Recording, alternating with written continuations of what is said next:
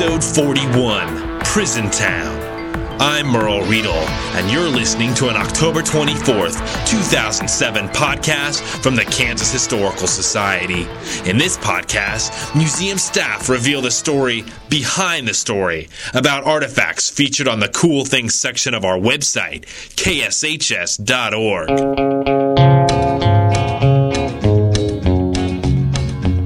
I hear the train a coming, it's rolling around the bend.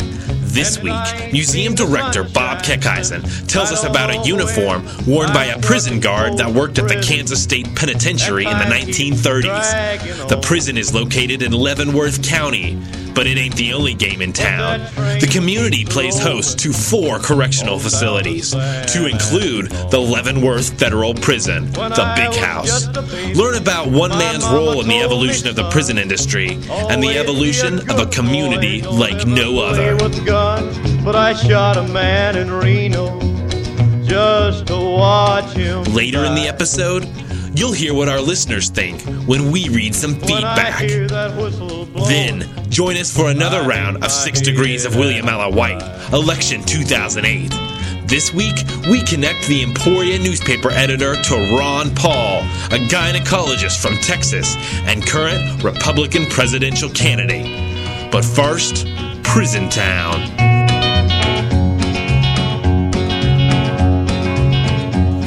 Good afternoon, Bob. Good afternoon, Merle. Today we are going to talk about a navy colored uh, wool uniform that belonged to a man named Thomas Boone. Um, and he lived in Leavenworth County, Kansas. And he wore this uniform while he worked as a prison guard at the Kansas State Penitentiary in Leavenworth County. Um, so he was a prison guard, and this was his uniform. And that's what we're going to talk about. Okay. To begin with, Bob, um, can you clear up some confusion about the prison situation in Leavenworth County? Because honestly, it is a little bit confusing. Um, we're talking about a county, Leavenworth County, which is in northeast Kansas, just sort of north of Kansas City a little ways. So, one county, there's two towns involved, multiple prisons operated by multiple entities. And for the rest of this to make sense, you got to kind of explain who runs what prison and which county or which town. I'm already confused. which town uh, the prisons are in. Well, it is a little confusing because people confuse the, the many prisons that are in Leavenworth County. It's a unique situation in the country in that there are four separate prisons within Leavenworth County. The first and oldest is the Lansing Correctional Facility. And a lot of people still refer to that as the Kansas State Penitentiary. So that's the penitentiary or the prison run by the state of Kansas. And it was actually authorized in 1859 Wow. uh, so it's one of the older ones in, in the state. Then there is also the United States Penitentiary. Now, this is the federal penitentiary. That's in Leavenworth. The This is the Lansing, big yeah, house. the, the big house, right? The Lansing Correctional Facility, the state prison, is in Lansing, and then just to the north in Leavenworth is the United States Penitentiary. That's the, the big house, the federal penitentiary. The third one is the United States Disciplinary Barracks. That's the prison at Fort Leavenworth. So that's the military prison. And then the final one, which is the newest, is the Corrections Corporation of America, because like a lot of things in this country, we've privatized incarceration, and now there is a private prison. So you've got four prisons run by different entities uh, in Leavenworth County. It's a prison town. It is. Like you said earlier, plans for the Lansing prison, where Mr. Boone worked at, they began in 1859. The state of Kansas didn't become a state until 1861. So does that mean that Kansas actually had a prison before it was even a state? Yeah, there were um, temporary facilities where you could incarcerate people, but the, the prison that we know um, really didn't get constructed until late in the Civil War. Um, again, the country's focus on the Civil War really took a lot of the resources and manpower, so you didn't really get the prison as we know it constructed until 64 and completed in 1867. But that's true. In 1859, the Kansas Territorial Legislature authorized the construction of a prison. Uh, so yeah, it is the the oldest prison in the state is is the Kansas State Penitentiary, now known as the Lansing Correctional Facility. It's a little sad that a prison is one of your first institutions that you construct when you're becoming a state, but it would make sense, Sense. because you have to enforce law and you have to have the ability to exercise law. Yeah, a lot of towns immediately established a newspaper, a church, a school, and a prison. I guess so. In 1881, inmates at Lansing began working on a coal mine near the prison. Um, and later, Mr. Boone, he uh, was a guard while they worked there. According to Lansing, Lansing Correctional Facility's website, the mine, air quotes, employed several hundred convicts. Several hundred. That's that's. That's a lot. Yeah. Um, what do they mean by employed? How do you employ a prisoner? Well, most prisons actually do employ their inmates in that they make an hourly wage, albeit a small one. They will make an hourly wage for their um, work in the prison. Uh, so it's essentially not you know slave labor. It's it's incarcerated labor, but uh, What did you say? You told me earlier it's an attentive audience. Yeah, it's, it's a captive audience. yeah, yeah, bada boom. But um, uh, that can practice really continues to this day. Uh, prisoners now are still employed in in various. Um, endeavors in prisons. Uh, the Topeka Correctional Facility, which is a um, unit for women prisoners, works uh, training assistive uh, assistive guide dogs, and um, you know the, the prisoners get paid an hourly wage for that. Again, it's about I think about a buck fifty an hour, but they do get paid. Production was not limited to coal. Um, this prison uh, later had inmates manufacturing bricks, paint, brooms, license plates, and uh, most ironically, soap. Uh, was it common for prisons to have such uh, industrial ventures during that time? Yeah, because uh, prisons need to keep the prisoners busy. I mean, um, a lot of people think, oh, prison is just incarceration. You lock them up, throw away the key type thing. But uh, you know, if you're if you're going to really try to, um, you know, help the prisoners, you have to have something for them to do during the day. So, um, you know, work like this uh, not only keeps the prisoners busy, gives them something productive to do, you know, hopefully makes them feel better about themselves. They're productive individuals, and in some lines of work can actually train them maybe for a for a job, you know, outside the big house once they get out. So it was giving them a job skill. Yeah, it gives them job skills, and again, it it uh, keeps the prisoners busy. If you know you're just sitting around with nothing to do all day, um, You except think about breaking out. break out or you know pick a fight with the guy next to you because he's looking at you weird. You know, if you keep him busy, you know, you, you keep him active and probably out of out of a lot of trouble. Boone worked at the prison um, from 1892 to 1936, almost 40 years. Um, during his career, he functioned in multiple roles at the prison. He was a guard, but he was a guard in different ways. What were some of the other ways? Well, he also was superintendent of the laundry because that's another way to keep prisoners busy. You got all that laundry to do, you got all that bedding, all those uniforms. Uh, he also was head of the tailor shop. And so prisoners would a lot of times make uniforms. In fact, there is some indication that this uniform was made uh, for Mr. Boone by the inmates there at Lansing. So uh, he, like I said, guarded the coal mine, guarded the uh, laundry, worked in the tailor shop. So a little, little bit of everything. This uniform looks very formal, uh, almost businesslike. I mean, it almost looks like a three piece suit. Um, shouldn't a guard uniform be more casual? At least have a, a couple more cargo pockets on it? Well, I don't think you want too many pockets because you're liable to put things in the pockets, and you know they you could lose them that way. Uh, but yeah, I, I think you know if you had a uh, maybe even a more formal look to your uniform, you know, you know, you tend to act how you dress, and you know, if a more formal maybe makes them feel a little more professional and going about their business, and you know, I. I haven't done a whole lot of research on the uh, history of, of prison guard uniforms, but I would think too at the time they probably were not as standardized as you would have them now. Uh, I think the prison guard uniforms now much more military looking, but back then, uh, something just to set you apart from the prison population would be important, and you know, having a business suit maybe just made you look a little that much more professional. Um, like you were talking about earlier, Lauren or Leavenworth County has a really unique prison situation. Um, and, and that has a very contemporary application, actually, because um, one of the Kansas congresswomen, um, I believe she's the only Kansas, Only Kansas congresswoman, congresswoman. Nancy Boyda, she has recently been advocating the construction of a prison museum in Leavenworth County, which sort of um, promotes or um, talks about prisons and this unique county and what's going on there. Um, And you kind of have an inside scoop on this, right? Yeah, I've met with folks up there about this. Yeah. Uh, Bob, why would anybody want to go to a prison museum? Well, first off, I'd like to go to a prison museum. Um, yeah, this is this is an uh, effort of the Lansing County Historical Society, the City of Lansing, uh, and they are cooperating with all of the prisons in the area to create the Kansas Regional Prisons Museum. And I think uh, they're going to get a lot of visitors because people are interested in prisons. I think if look no farther than popular culture to see that people are interested in prisons. Um, very popular TV series now called Prison Break. Um, I don't watch it, but it's in its third year. I do. So That's good. has it taken them like three years to break out of prison? Or It's it's step by step process. Oh, okay. Well, it's, it's a long deal. Anyway, but you've got uh, back to Burt Lancaster's Birdman of Alcatraz, uh, Shawshank Redemption, The Green Mile. Um, you know, there's just lots of prison movies, and you know, Hollywood certainly doesn't do anything if it's not going to make a buck and it's not going to be popular. So people like, um, I, I think they're sort of fascinated with you know that uh, human condition of you know of incarceration. Back to the Count of Monte Cristo. I mean, there's there's a lot of prison literature and um, literature in prison as opposed to literature written by prisoners, which is mm-hmm. also a, a big deal.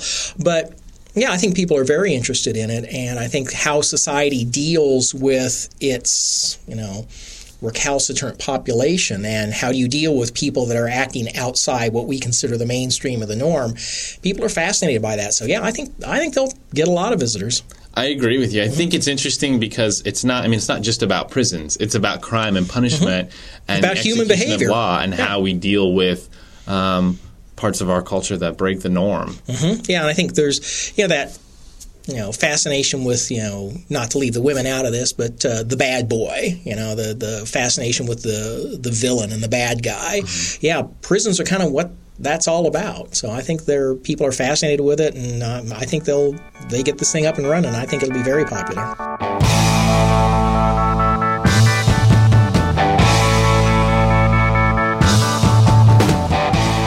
It's time for another round of Six Degrees of William Allen White, election 2008.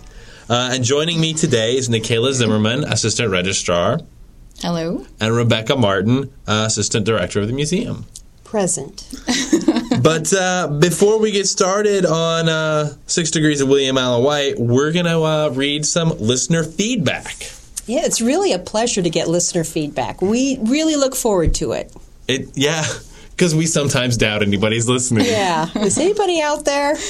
Okay, Rebecca, you want to go with the first one? Sure. Bob from Hays had a suggestion for the Teddy Roosevelt Jaguar rug. Quote, just listened to this episode and looked at the photos on the web page, and it occurred to me that the spots on a jaguar, just as with spots on a leopard or a cheetah, and stripes on a zebra or a tiger, etc., are as unique as human fingerprints. Perhaps someone could try to match up the spots on the photo of Roosevelt and the jaguar with the spots on the jaguar rug. Well, um, I actually did think of that, um, and I attempted to match them up. But the Jaguar rug is a little. It's it's been a little bit reconfigured. Some things have been stitched up and restitched, so spots aren't where they would typically be. And so we have a photograph from Teddy Roosevelt's. Uh, Teddy Roosevelt, uh, one of the people in the party, took the photograph of him in the Jaguar rug. So the spots they don't line up, and that could either be because it's a little things have shifted on the rug itself or it could be that that's a different Jaguar. Teddy and his son Kermit shot two Jaguars on that day, and the one in the photograph may be the other one from the rug. Okay. Thank you, Merle. I hope that um, answers Bob from Hays' yeah, question. It's a very good point, and, and it is a good idea. You just line the spots up, but the only problem is is that it's not doesn't always work. All right, Nikayla, uh, you want to read the next one? Uh, yeah, sure. This is uh, Merle's favorite kind of listener response. Um, one listener from Parsons, Kansas, had an opinion about our esteemed host. They wrote, "quote More Merle!" Two exclamation points. Wow. Mr. Riedel is a comic genius! One exclamation point. The only thing that could increase the fun, educational aspect of these podcasts would be the inclusion of more cowbell. This guy's got really good points, but I don't understand the cowbell. I think it's a reference to Saturday Night Live, isn't it? Oh. I think There's- so, there was a skit involving Yeah. Christopher Walken, right? Yeah, and like 1970s music, if I remember right. Where's yeah? You have to add cowbell to this section of the podcast later, Merle. All right, I can do that. Good. Okay, now let's get back to serious business and Six Degrees of William Allen White. This week's challenge was to connect William Allen White to Ron Ernest Paul, or Ron Paul, not to be confused with RuPaul. I did confuse him with RuPaul. But I can connect them both. Impressive. Ron Paul is a congressman from Texas and just happens to be a 2008 presidential candidate. And uh, Nikayla, you said you can connect them, but before you do that, can you give us a little info on Mr. Ron Paul? Because he's not first tier candidate; he's considered second tier. Okay, well, Ron Paul is originally from Pennsylvania. He attended medical school and was a flight surgeon in Vietnam. Um, he ended up in Texas, where he has delivered many, many babies who are probably now Ron Paul supporters. And um, he is a libertarian who um, has radical views, some would consider radical, like no income tax. That's probably why he's on the second tier. Yeah, probably. That's not a bad idea. yeah. You say that now. Okay. Okay. Wait a minute. Doesn't income tax pay your salary as a state employee? Merle? Oh, keep the income tax. we love tax. Okay, so Ron Paul's connection to William Allen White. Um, Ron Paul led the Texas delegation to nominate Ronald Reagan at the 1976 Republican National Convention. So that was when Gerald Ford was running. He actually supported Reagan instead. Um, Ronald Reagan was married to the actress Jane Wyman from 1940 to 1948. Also, cast member of a popular television show, Falcon Falcon Crest. Crest, yeah. Yes. Uh, shaped the childhoods of those who grew up in the 80s. Mean old lady. Uh, Wyman starred in the film So Big, which, as we know, Hey. was based on the novel by Edna Ferber. Wow. Edna nice. Ferber was best friends with William Allen White. Nicely done. Thank you. Yeah. And a bonus is you can also connect William Allen White to not only Ron Paul, but RuPaul. Yes, yes. RuPaul. Tell us a little bit about who RuPaul is first. Well, RuPaul is kind of best known as a transvestite. Kind of hard to say, isn't it, Nicole? Yeah, yeah. My face is a little red right now, um, but really well known for bringing, um, being a supporter of gay rights and gay issues, bringing those to the forefront in the 80s and 90s. Um, in 1993, RuPaul presented an award at the MTV Video Music Awards with Milton Berle. Uh oh. Milton Berle was an extra in the film The Mask of Zorro with Douglas Fairbanks in 1920. And in 1922, Douglas Fairbanks met William Allen White. Yeah. Nicely done. Very nice. There you go. There's a two for one for you. There's Okay. just no one you can't connect to William Allen White, Nikayla. It's insane. Okay, with all that in mind, Rebecca, can you give us a tally for the William Allen White presidential endorsometer? Sure, and these are in alphabetical order by their first names. Barack Obama, four degrees of separation. Fred Thompson, five. Hillary Clinton, four. John McCain, four. Joseph Biden, four. Ron Paul, five. So there's a tie. There's a four way tie right now. Barack, Fred, Hillary, and Joe Biden. All tied for four degrees. We we need Yeah. somebody out there who's closer than four to, Yeah. to, to be the clear front runner. Never fear, there is plenty more candidates to go. Yeah, and, and perhaps it's a, it's it's appropriate right now before the primaries to have no clear front runner. Okay, Rebecca, you want to give us the challenge for next episode? Certainly, your next challenge is to connect William Allen White in six degrees or less to the former North Carolina senator and fan of a good haircut, John Edwards. Yeah, so if you have a solution, send it to podcasts at kshs.org. That is podcast with an S. Well, I know I had it coming. I know I can't be That concludes episode 41, Prison Town. Join us in two weeks when curator Laura Van Orsdale examines a ballot box connected to a rather stormy election. As the story goes, the box was swept up in a tornado, and the lost ballots may have altered the destiny of one Kansas town.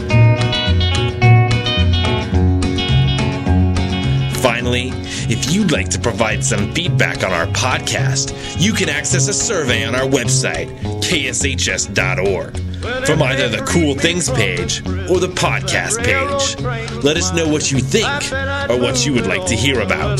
Farther down the line, far from Folsom Prison. That's where I want This podcast is a production of the Kansas Historical Society. And I'd let that lonesome whistle my blues.